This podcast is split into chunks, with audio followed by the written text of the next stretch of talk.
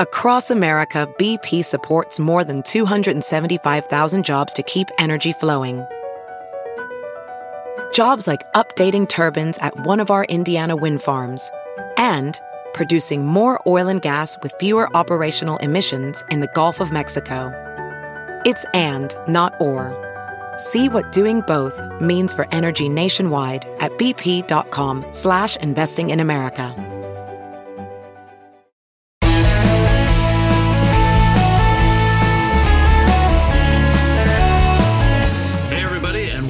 Bill Press Pod. I'm Jason Dick, Deputy Editor at CQ Roll Call, and I'm guest hosting this week while Bill is off.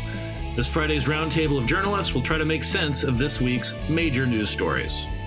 The last American troops left Afghanistan, ending a 20 year war. A divided Supreme Court allowed a highly restrictive abortion law to take effect, possibly signaling the court's intent to a major challenge to Roe v. Wade later this year. Is this cause for celebration for Republicans, or could it backfire on them and also fire up Democrats?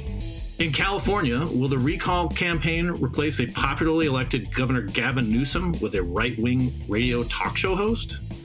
And that focus on the Golden State unfolded as massive, deadly wildfires consumed the northern part of the state. Those fires and powerful hurricanes lashing the East Coast have brought up questions on climate change and how politicians might address it in the $3.5 trillion soft infrastructure bill. Joining me today to talk about these topics and more are Katherine Tully McManus, congressional reporter for Politico. Hello, Katherine. Hi, Jason. Jeff Dufour, editor in chief of National Journal. Morning, Jeff. Good morning, Jason. And Melanie Mason, national political correspondent for the Los Angeles Times. Uh, thanks, thanks again for all of you for joining us. Uh, Katherine, this is your first time on the Bill Press Pod. We had a few uh, uh, times on Bill Press's old radio show, but this is your first time on the pod. Why don't you introduce yourself to our listeners? Hello, um, I'm a reporter for Politico. Uh, recently, I spent a long time at CQ Roll Call working for our host, Jason. um, and it's great to be reunited. I'm actually on vacation this week, but miss Jason, so decided this is a great way to reconnect.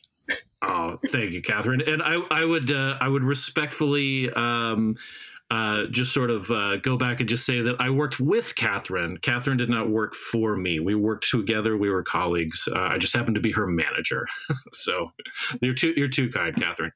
Um, all right, let's let's start talking about um, Afghanistan. The August 31st was the deadline uh, imposed deadline by the Biden administration uh, to get out of all of our troops out and, and end the evacuation of American citizens and our allies there.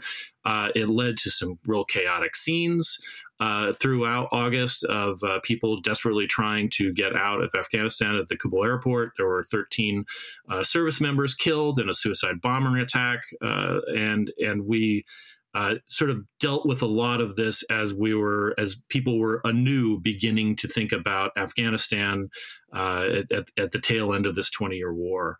Um, Katherine, let's start with you. One thing that is uh, is interesting is that the even though we're we're technically on recess uh, in in the, in the House and Senate, the House Republicans uh, uh were were around the Capitol, and uh, Kevin McCarthy, the House Minority Leader, uh, and several of his colleagues who are ranking members on, on committees of jurisdiction like Armed Services and so forth, were very vocal in in a lot of their criticism of what was going on in Afghanistan. Absolutely, they were out in force this week with criticism for Biden, his administration, um, and the handling of this exit uh, without full acknowledgement, frankly, that this exit was set in place by the previous administration and that Trump had the Republicans on Capitol Hill rally behind him for that exit for the most part. There there were some critics and defectors, of course. Um, but there is criticism on both sides of the aisle because of one, how quickly this moved, and two, how chaotic it got on the ground in Kabul, and of course, even worse, it, across Afghanistan for folks who could not make it to Kabul. Um, and yes, the House Republicans specifically are talking about impeachment. They're talking about what consequences can they bring upon Biden and his administration, especially looking forward to if they take control of the House um, after the midterm elections. What uh, can they rot upon Biden?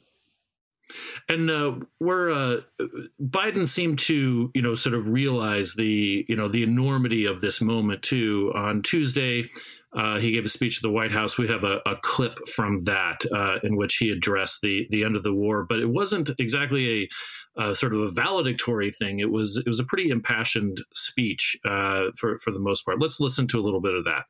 My fellow Americans, the war in Afghanistan is now over. When I was running for president, I made a commitment to the American people that I would end this war. Today, I've honored that commitment. I refuse to continue a war that was no longer in the service of the vital national interests of our people. And most of all, after 20,744 American servicemen and women injured and the loss of 2,461 American personnel, including 13 lives lost just this week, I refuse to open another decade of warfare in Afghanistan. We've been a nation too long at war. Jeff, that uh, you know, I mean, that, was that was a part of a, a pretty long speech. He also got into some of the statistics on how many people were evacuated. But with with that speech, I mean, we're seeing kind of a culmination of where Biden has been on Afghanistan for quite a while, right? We are. Um, the problem is we're coming off an administration that was solely obsessed with optics and and with messaging. Remember all the times that, that, that Trump was quoted as saying, oh, "I'm not going to do that. It makes it going to make me look weak," or something to that effect. Um, it, we've seen an episode now with this administration where there seems to be scant attention to, to optics and, and the way things look.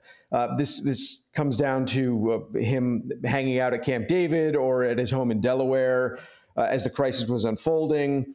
Uh, our own George Condon, our, our, White House correspondent, pointed out that since July 1st, Biden has uh, uttered almost 28,000 words in, across seven speeches on Afghanistan. And Tuesday was the first time that felt like he he got it right and, and he struck the message.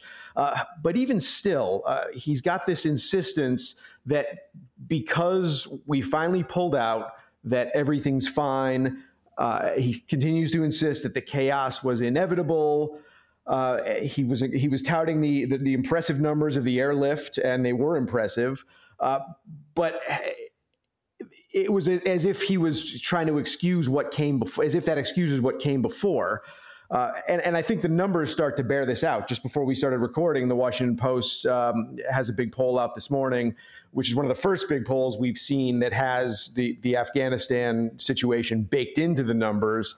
And Biden, frankly, is down in Trump territory now 44% approval, 51% disapproval. And even among those who support the pullout, which is which is most Americans, about seventy percent.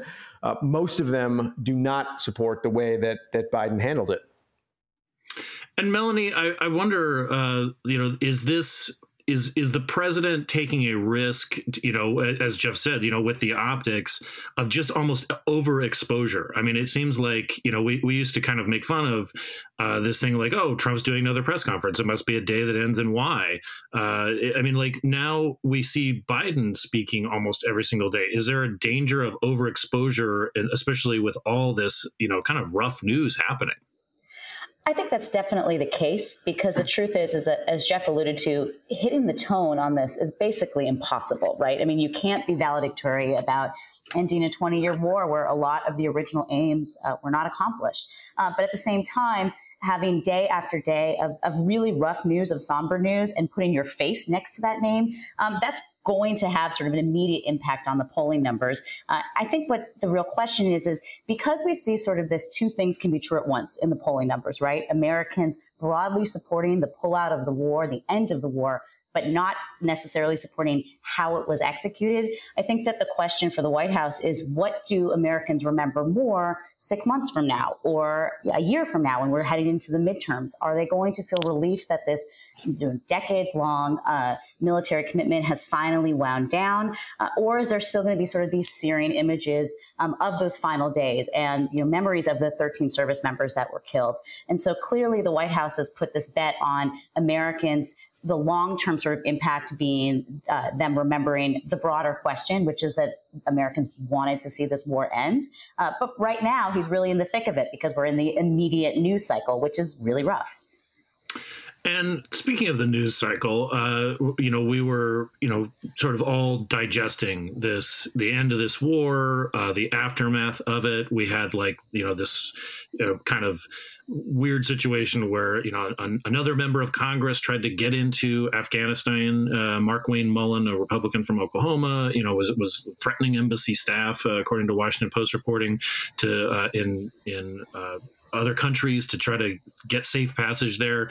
It was just it seemed very chaotic. And then uh, on on late on Wednesday night, right before midnight, the Supreme Court uh, on a five four decision decided to not take action to stay a Texas uh, law SB eight that uh, highly restricts uh, abortions in uh, after six weeks, and also sets up uh, this uh, a bounty system where people can sue uh, people, anyone who uh, was instrumental or helpful in, in somebody getting securing an abortion. And all of a sudden, the narrative kind of changed. Katherine do you think that this this sort of situation like i mean th- this this is obviously something that like um, that anti-abortion activists have been looking for for years and they w- waited for this moment for the supreme court with this sort of supreme court lineup where uh, you know one of the dissenters was the chief justice who is a fairly conservative man in general. Um, did, did this really this seemed to really change the narrative. All of a sudden you know at wednesday at midnight and then the next two days you know we've been discussing abortion politics Absolutely. I mean, there was so much discussion during the Trump Supreme Court nominations, of which there were three, which is significant, um, about the fate of Roe versus Wade on the Supreme Court with conservative justices being nominated. Um, I specifically remember Justice Brett Kavanaugh saying during his confirmation that um, regardless of his personal views on abortion, that he saw Roe as what he called basically a super precedent, um, which we do not really know what he meant by that, but clearly um, it, there's significant uh, complications coming forward as we look towards uh, what other states try to do, whether they um, you know try to replicate this Texas model uh, or whether Congress, Democrats in Congress have such slim majorities right now that frankly, it's not clear what they could do about this. And I'm not convinced that abortion is an issue that would have a lot of impact on what some people are talking about, which is a change in filibuster rules for the 50 50 Senate. Um, it's not completely clear that there's a majority for expanding abortion rights, even with um, Democrats technically having that razor thin majority. Um, and in the future, Republicans could uh, take much more significant action to curb access on a national scale from Capitol Hill. And and Jeff, I, I wonder, like, we'll, we'll get back to some of the discussion of the of the politics and you know maybe the midterms and so forth. But you know, you and I have uh, you know I've worked together for quite a long time uh, at National Journal and yes. and uh, just known each other uh, going back to you know more than twenty years now. Um, aside from Bush versus Gore, I mean, is the way that this this decision came down quite literally in the dead of night on a fi- in a five four decision. Do you do you remember a time when the Supreme Court looked so? Um, I mean, just shady. I mean, they literally were using the shadow docket in a midnight decision. I mean, do you recall a time when it, it was as controversial or as weird an appearance? Uh, Short answer, no. Uh, and you mentioned Roberts, and it's it's worth noting Roberts. Uh, he's a conservative, but he's also an institutionalist. and he didn't like the way this this this went down. Um, and I think you also have to put this in context of the last 10 or 20 years of Supreme Court precedent on this issue because states have tried a lot of backdoor ways to ban abortions recently. They said doctors must have admitting privileges at local hospitals, or the hallways in clinics must be X feet wide, uh, all manner of regulations on the physical structure of the clinics themselves. And the courts slapped most of them down, uh, in many cases, even before they got a full hearing at, at SCOTUS. But here you have this really novel and, and odd bounty system, and they don't take action. Every time I read this, I keep thinking of Once Upon a Time in Hollywood, where Leonardo DiCaprio's character used to star in bounty a show law. called Bounty Law. and that's, that's pretty much what this is bounty law.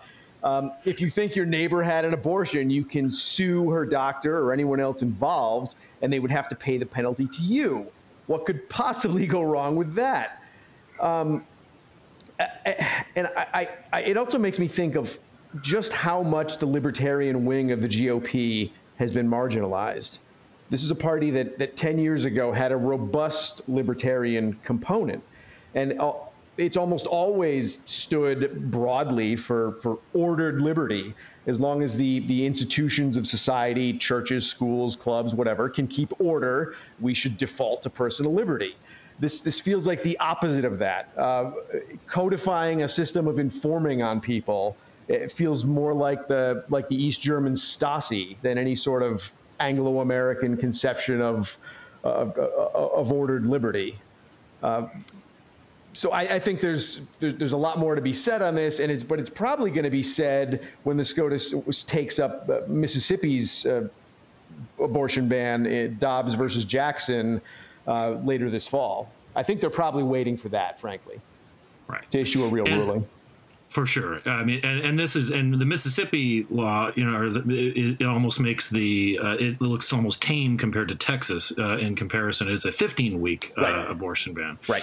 Um, and one one thing that struck me was that you know once people woke up and realized that this was happening, even though you know the the, the court had faced a deadline previous to you know that the day before, and the law was in effect in Texas, that the the, the White House seemed to relish uh, that they were going to get involved in this fight. Let's uh, we've got a clip actually from from yesterday's press briefing uh, where the White House press secretary Jen Psaki uh, is is responding to a, a question about uh, about this.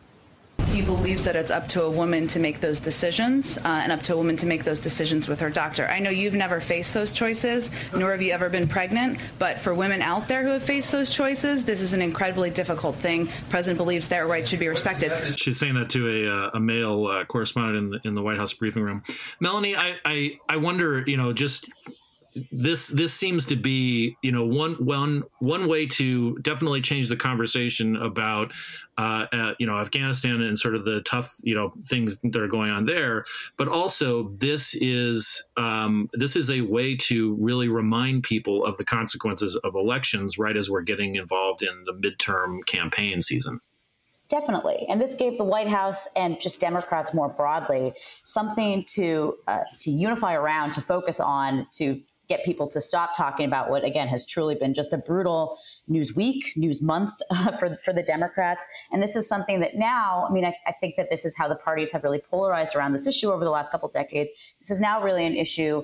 Um, that has a lot of unanimity among the Democratic Party, and for a party that is um, kind of having a lot of, of, strains within itself. This is an issue that they can all rally around.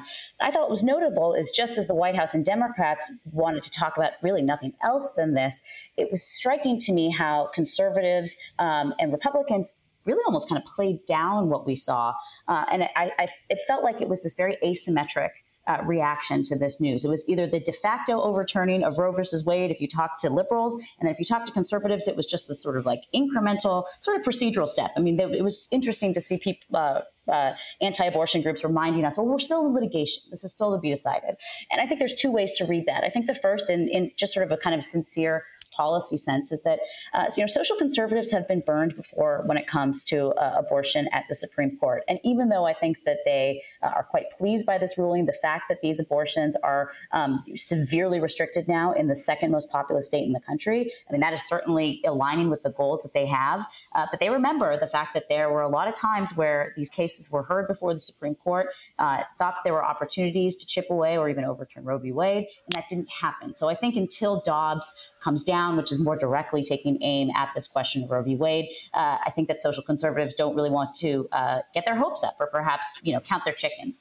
But I think there's also a question of what this means politically. And the, the truth is, is that American opinions on abortion, they're very, they're pretty evenly divided. Uh, if you ask the question pro-life, pro-choice, but there have been consistent majorities for people not wanting to see Roe versus Wade be overturned.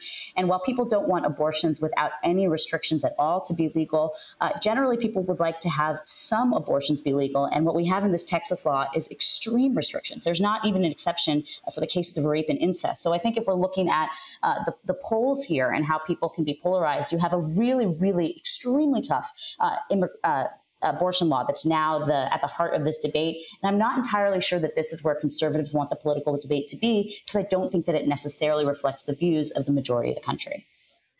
Right, and I, I mean, I, well, I should say too that I mean, even though the midterms are more than a year off, um, you know, the the there are a couple of uh, there are elections going on the off year, particularly in Virginia. Uh, there's a governor's race. Terry McAuliffe, the former Democratic governor, is running against Glenn Youngkin, uh, a Republican who has has been uh, you know sort of running this very steady race and being very careful. And the politics of that, Katherine, are you know we're sort of thrust uh, into the um, in, into the forefront. Uh, Cecile Richards, a former head of Planned Parenthood, sent out a fundraising note to, that said like, "Hey, uh, this is important in this state. This could happen in Virginia if Glenn, you know, Youngkin is is uh, is elected." I mean, were you were you surprised at just how quickly this whipped up uh, in in races that will be decided very shortly? In terms of at the state level, I was not surprised that this became something that was a talking point in states across the country. Uh, states with Republican led legislatures have been taking action to restrict abortion on the state level in the anticipation that Roe v. Wade um, maybe be, you know, overturned, struck down, um, so that they would already have restrictive state level laws in place um, were that to happen. Um, and for other states where there are big decisions being made, you know, California with the recall, Virginia with a governor's race, governor's races across the country. Um, this is an issue that is going to uh, activate uh, significant portions of the electorate electorate on both sides of the aisle. It, it's a it's one of the biggest divisive topics that exist in American politics today. Um, and I, I do see it being an issue going forward into 2020, the midterms, governor's races, et cetera. And frankly, taking redistricting into account, of course, abortion doesn't impact redistricting, but looking at those calculations as uh, House members look at what their their constituencies are going to look like. And and Jeff, uh, one thing that occurs to me about Texas is that I mean, there's been a lot of speculation that Greg Abbott, the the governor who's running for reelection next year, you know, was sort of pushing a lot of these this law, the you know voter ID restrictions and so forth to shore up his conservative bona fides. But like you know texas is is a conservative place but it's not as conservative as it was. I mean is this a you know is this a t- kind of thing where they could be beginning to overplay their hand? Yes um, I would point out that in in midterm elections, typically what we've seen in historical precedent wise, the party out of power, and Republicans are very much out of power right now. Democrats have the trifecta. Um, the party out of power tends to be much more motivated in terms of, of activism, turnout, et cetera. Uh, what Texas and the Supreme Court, in effect, have done is serve this issue up on a platter to fire up Democrats uh, on an equal level, if not more. Um, this is exactly what what they needed in terms of fundraising, in terms of, of volunteerism, grassroots activism, you name it, between now and November 2022, that's what you're going to see. Um, I don't know if it'd be enough to to knock off the likes of, of, of Greg Abbott, but in certainly in in swing House districts, uh, this is exactly what the what the Democratic campaign committee uh, would like to see. And uh, that will lead us into our next topic, uh, which is California's upcoming election. But first, we're going to take a quick break here on the Bill Press Pod Reporters Roundtable. I'm Jason Dick, sitting in for Bill, along with Katherine Tully McManus, Melanie Mason, and Jeff Dufour.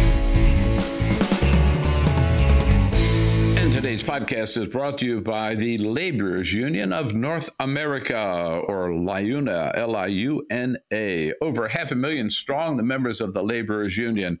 Uh, active in the construction area. That's their long suit, if you will, rebuilding roads and schools and high rises. And uh, boy, are they ready to rebuild our infrastructure as soon as that infrastructure bill is passed by Congress and signed by the president. Active in the energy area, building everything from solar collectors to wind turbines, the new energy field, as well as old fashioned pipelines. And active in the government arena as well, particularly in the healthcare sector, all under the leadership of President Terry O'Sullivan. We salute the members of the Laborers Union, thank them for their good work, Building America. Thank them for their support of the Bill Press Pod and direct you to their website to learn more at liuna, L-I-U-N-A, liuna.org. Have you heard you can listen to your favorite news podcasts ad-free? Good news. With Amazon Music, you have access to the largest catalog of ad-free top podcasts included with your Prime membership. To start listening, download the Amazon Music app for free or go to amazon.com slash ad-free news podcasts. That's amazon.com slash ad-free news podcasts to catch up on the latest episodes without the ads. As you write your life story, you're far from finished. Are you looking to close the book on your job? Maybe turn a page in your career? Be continued at the Georgetown University School of Continuing Studies. Our professional master's degrees and certificates are designed to meet you where you are and take you where you want to go. At Georgetown SCS, the learning never stops, and neither do you. Write your next chapter. Be continued at scs.georgetown.edu slash podcast.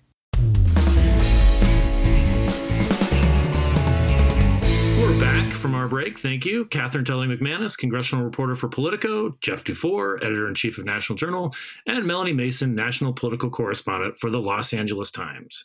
I'm Jason Dick, deputy editor of CQ Roll Call. Uh, we we finished down uh, that that segment of the program talking about Texas. Let's go to the next most populous, the biggest uh, state in the, in the country, California, uh, of Governor Gavin Newsom. What's the status of the race as we're uh, as we're only a couple weeks away from uh, from the from the date? We're only a couple weeks away from the date, but the truth is, is that you know the recall is is happening as we speak. Uh, California did all mail ballots, so everybody has their ballot now, and ballots are starting to be returned. And so, really, instead of election day, which is September 14th, it's been election month, um, and that's been so interesting. I think to see how it shapes the conversation around this race. And it, I mean, the, the, quick recap is that if you had asked me in the spring, would Gavin Newsom have much of a race in the recall, uh, I would have said no, California is a is a broadly Democratic state. There hadn't really been much of a Republican uh, challenger that the uh, conservatives could rally around. It really looked like uh, Newsom was doing well. And then there were some polls that showed that that things seemed to be tightening. I think a lot of that was based on whether uh, Democrats were actually engaged in what was going on in the recall. Uh, Republicans were fired up, and so we did see uh, this major enthusiasm gap. And I think that that gave Democrats out here a little bit of agita of, oh gosh, can this actually happen? Could we see a Republican governor in the state of California, and could that Republican governor uh, be Larry Elder, uh, who is the right wing talk talk show host? I think what we're seeing now, and we've seen that both in recent polling and also seeing how the ballots are being returned so far, is that it looks like Democrats woke up, and so we are seeing uh, now a little bit more to the uh, reverting to California's uh, typical liberal lean. Uh, their Democrats are way ahead in ballot return. We are seeing now that they are paying attention to this race, and so I think that people think that the uh, equilibrium has has shifted back in Newsom's favor. Although you know we've all been there before, where we thought that we knew the dynamic of an election, and then can be surprised. So I'm not I'm not making any predictions, but I think that uh, what seemed midsummer to be uh, a surprisingly close race appears to perhaps be tracking back uh, towards what we had expected all along. Yeah, we've uh, we've actually got a clip. It's it's actually a little. Uh, it, it's not a the most recent clip of Larry Elder. Uh, but the, it, one thing that we did see it was a shift that Newsom and his allies were beginning to focus on Elder and consider this a two person race. Even though the, the rules of the recall are kind of weird, the, there's a uh, first question is should the governor be recalled? And if the governor is recalled, then they go to this uh, second slate of, of candidates. Uh, but but Newsom has been really trying to define Elder as the alternative. If, if basically saying, if not me, here's this guy. And this clip did probably did not help Larry Elder. I just don't believe I have the stomach, the temperament, the personality, the drive the willingness to deal with these doofi in Sacramento for the next several years of my life, no, I'm not gonna. I'm not gonna run. It's like a gift from the gods, right, Katherine? I mean, that's pretty wild. you usually you usually have the inverse, which is people, you know, in power saying, "No, no, no, I'm not ready to retire. I'm not ready to retire. I'm going to retire." Uh, this is this is yeah. I don't want the job. I don't want the job. Wait a minute. Now I, not, I, do want I'm the not, job. Yeah, I'm not qualified. Don't, don't, vote for this man. I mean, who knows? Maybe you know that that was the. Uh, uh, you know somebody somewhere will say like, "See, he's he's a man of humility." um, Jeff uh, is I, that's a, a, word that I did not know existed, but uh, perhaps you have some light on it. Is doofi the uh, not just the plural of doofuses, but is that also uh, the plural for for your family name too? Uh, I hope not. I certainly hope not.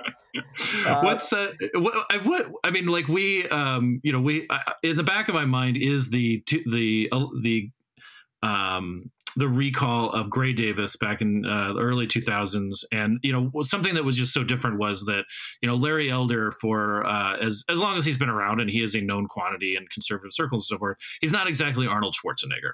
No, and uh, again, we see a case of Republicans not being able to unify behind the strongest candidate. And, and like you said, this is an unusual election, so it's not exactly apples to apples with a normal primary. Um, but they had Republicans had Kevin Faulconer waiting in the wings. This is a guy who had executive experience as the mayor of San Diego and a pretty centrist record. Uh, the kind of Republican that the average left leaning Californian could probably stomach uh, especially if they were disillusioned with Newsom.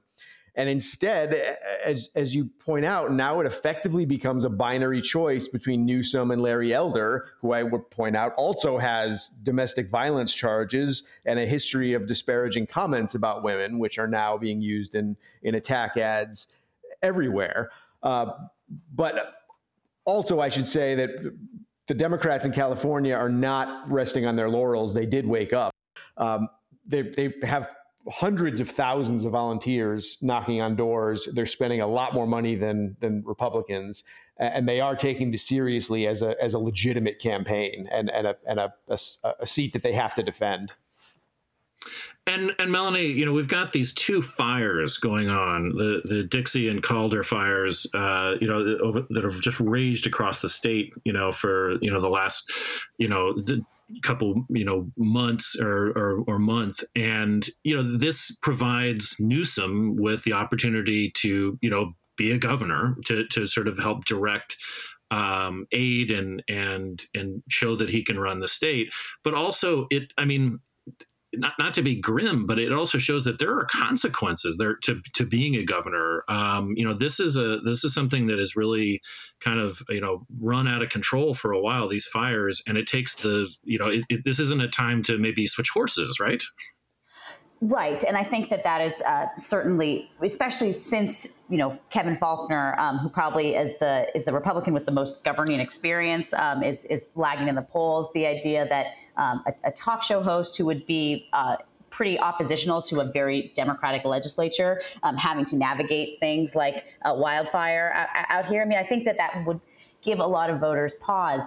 I also think that the, the fires, though, almost kind of crystallize how Newsom got here in the first place. And you can argue is this fair or not, um, but a lot of where the fires where we're seeing, if you overlay the map to where the recall was most popular, these are pockets of red rural California uh, that, quite frankly, have felt ignored in the state for a long time. They don't have a lot of clout in the state legislature. They don't have very big populations, and their political leanings uh, are different than most of the state. Uh, and so we have seen, I, I, do think that if, if you are seeing Republicans, um, at least legislative Republicans, try and coalesce around certain messages, uh, one of those is the fact that there hasn't really, they feel neglected when it comes to uh, fire prevention and fire safety. The truth is, is that disasters like this in California, even though we have been having fire for centuries, millennia, um, it's really hard to find the political will to make the investments in advance of fire uh, to, to be preventative. A lot of things are sort of cleanup after the fact, and this has been a problem not just for Gavin Newsom, but for Jerry Brown and California governors um, on you know into the past. Uh, and so I do think that that in some ways we're seeing um, in these photos, in the loss that we're seeing of, of property and lives, um, kind of a distillation of where there are these kind of two Californias. I mean, I'm here in Los Angeles, and the truth is, is that um, you know, knock on wood, we're still kind of early in fire season, but we haven't had one of those horrible, ravaging fires where you know the, the air quality is terrible and you feel like there's ash raining from the sky down here. Um, but if I was living up in rural California, you're now basically living months of your life in fear that uh, you can have a fire that winds whip up and all of a sudden, you know, your life turns upside down. Uh, and so I think that uh, while Newsom gets the opportunity to fly into the fire zone and talk about how he's going to, you know, he's, he's governing, he's going to be the man in charge.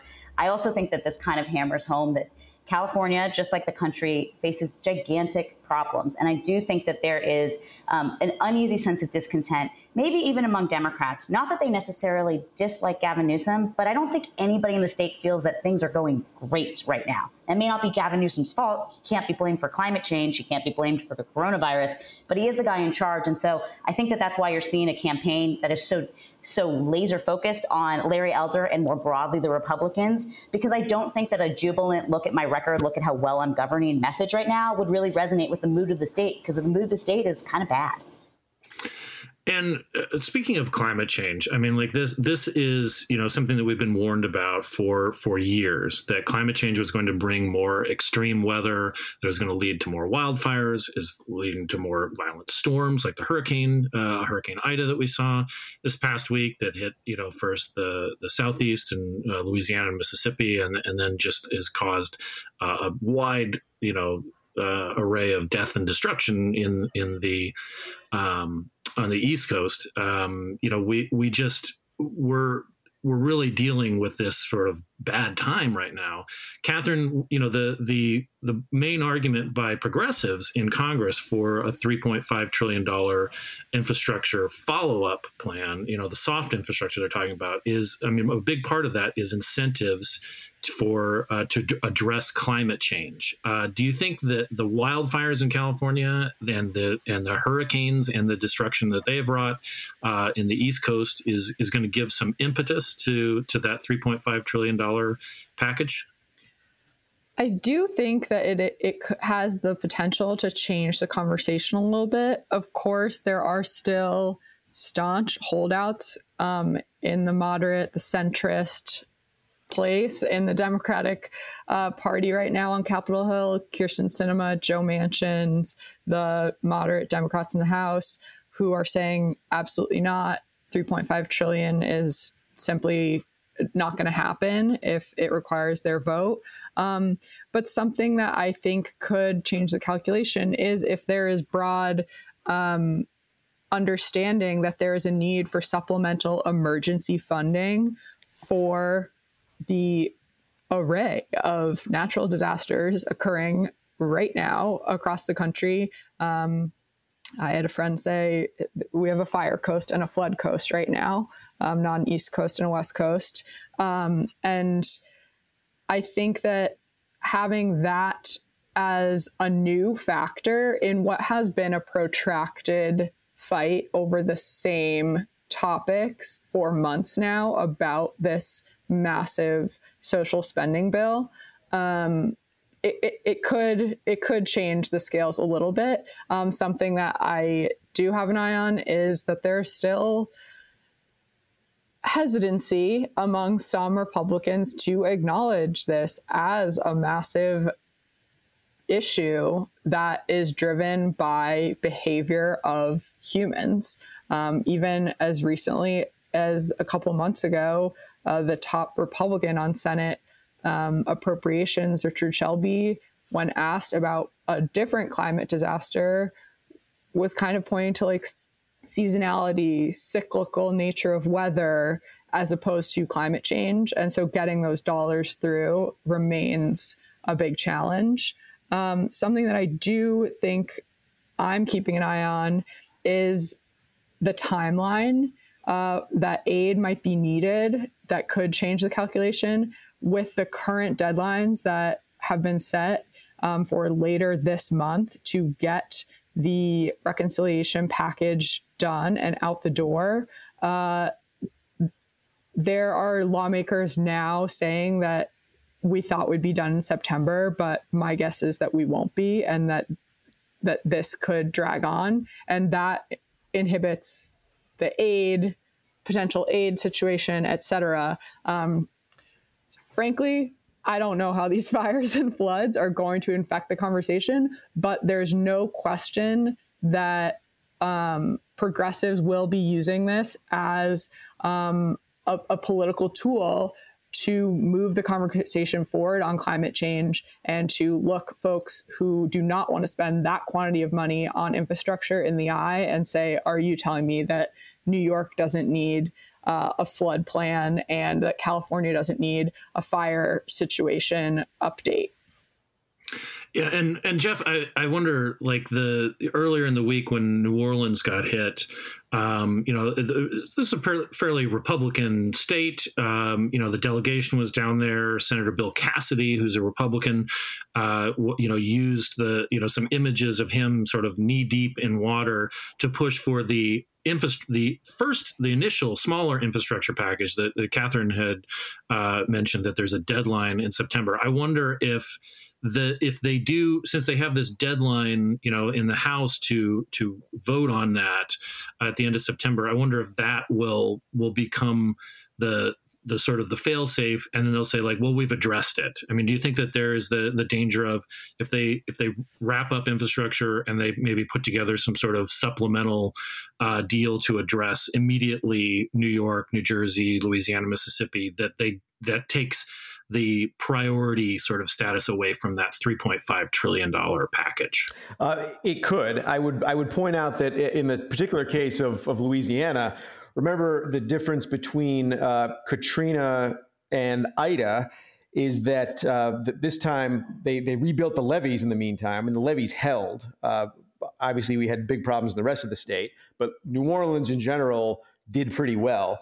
And what was the difference between then and now? Infrastructure. Uh, right. They spent the money to to shore up the levees, and I'm sure other states are going to be asking for for something similar between now and the next major hurricane, whenever that might be. Could be two months from now at this rate, but we'll see. Um, I would say there is a there is an X factor in in the House, uh, and and his name is is Peter DeFazio, the Transportation and Infrastructure Chairman um, who has been complaining for, for some time that he hasn't really had his say. Um, because he had an uh, he had a, a, tra- a, surface transportation bill that largely got ignored and, and folded into the larger uh, 1.2 trillion dollar plan, hard infrastructure. I think now it's less likely maybe that Pelosi just rubber stamps the Senate bill uh, on the hard infrastructure. I think, especially if it looks like the $3.5 trillion reconciliation bill is going to get pared back or, or, or is not going to get the hearing that they hope it's going to have, you might see more climate change mitigation uh, measures and spending folded into that hard infrastructure bill, and, and, and they may try to make the Senate swallow that.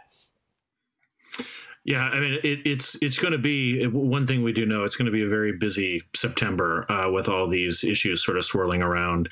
Um, so I, uh, I, I feel like we could talk about it a while, but uh, I I I am very curious uh, at this point after this huge uh, week of news what your favorite stories are uh, that don't necessarily have to do with Afghanistan, abortion, uh, and natural and man made disasters. Katherine, why don't we start with you about your favorite story of the week? Okay, well, my favorite story doesn't fit into those parameters, Jason. Uh, as I said, I was on vacation this week, so my news consumption was less than normal. But something that I have worked on for many years is um, looking at the life and work of staff in Congress and ha- the community on Capitol Hill. And a story from NPR uh, earlier this week on August 30th really blew me away. Uh, it's a three minute listen, would recommend. Um, it was about a staffer in the district in Missouri who worked during the day at Emanuel Cleaver, Congressman Emanuel Cleaver's field office in Higginsville, um, and previously had worked on Capitol Hill for Armed Services Committee, and in recent weeks has spent his days in the office or working uh, for the congressman and his nights on the phone, sitting outdoors on his farm, talking to people in Afghanistan who are trying to get out and trying to find their pathway out of the country. Um, U.S. allies, people who had helped the U.S. military, and others.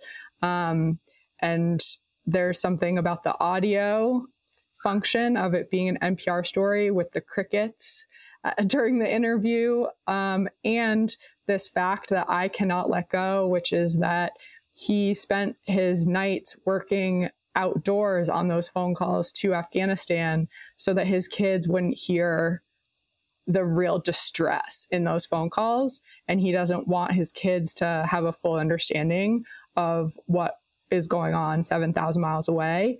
Um, and for me, it just uh, really took me outside the Beltway, but still to what congressional staff have been stepping up to do in recent weeks to try to get folks out of Afghanistan.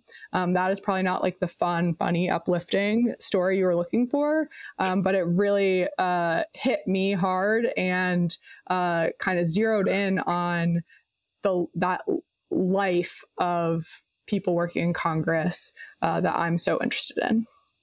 Oh, and and you know, no, it sounds like a great story. Um, and and I, uh, you know, one of the things that I, I loved working with you at at, uh, at our at CQ Roll Call was the fact that you found those stories too. So that's that that sounds great. Um, I'm gonna look it up. Uh, Melanie, how about you? Uh, well, it was a rough news week. So there are not a ton of stories I love, and I will I will tell you that I clicked on this story as fast as I saw the headline because I thought that it would be like a kind of a fluffy story, which turned out not to be. But this is about um, a Beverly Hills boutique called Kitson, uh, which might be familiar to people who, like I did, read Us Weekly pretty religiously in the early 2000s.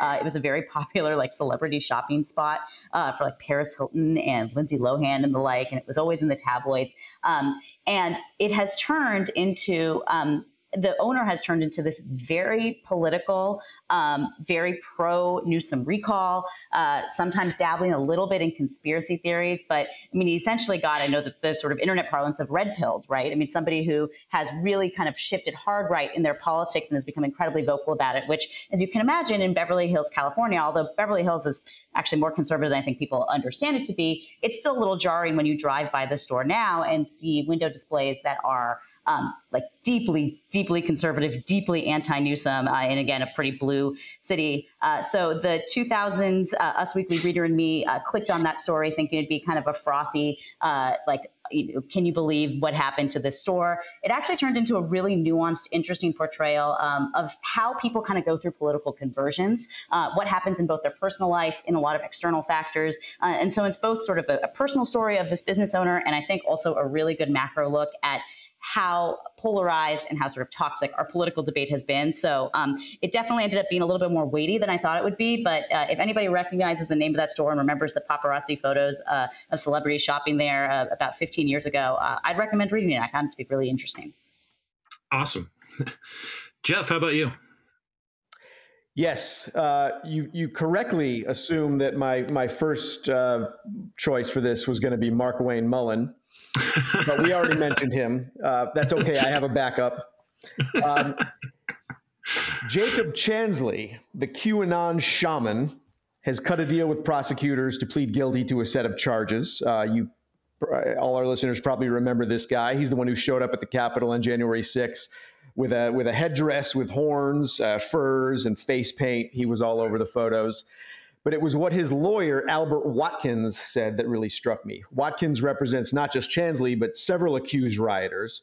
According to the Huff Post, uh, he has compared the rioters to cultists who drank the Kool Aid, quote unquote, and called them, quote, effing short bus people. And he's their lawyer. anyway, he said, quote, Mr. Chansley, a long avowed and practicing shaman, has repudiated the Q previously assigned to him and requests future references to him be devoid of the letter Q. So the subtext there is that he repudiates the Q part of the moniker, but not the shaman part of the moniker. He's all in on the shaman part of it. That blew me away. Um,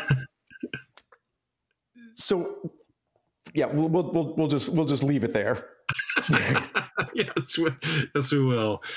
Um, my my um, my favorite story was a, a, little bit of a combo and also a a, a kind of a, a, weird like admission to myself that I I wasn't remembering the a very important part of a previous story, and that's the um, the death of Ed Asner uh, at 91. This was uh, you know the the longtime actor. I mean, he was the the um, you know new you know had just all these like iconic roles but probably none more than lou grant uh, the news director uh, for the minneapolis television station and the mary tyler moore show and the news the city editor at the los angeles tribune uh, fictional newspaper for lou grant a, a, a spin-off show from mary tyler moore. He was the first um, first actor to get an Emmy for a, both a comedy and a drama uh, Emmy for the same role, but in two series. And one of the things that sort of struck me as I was reading some of the obits and so forth was that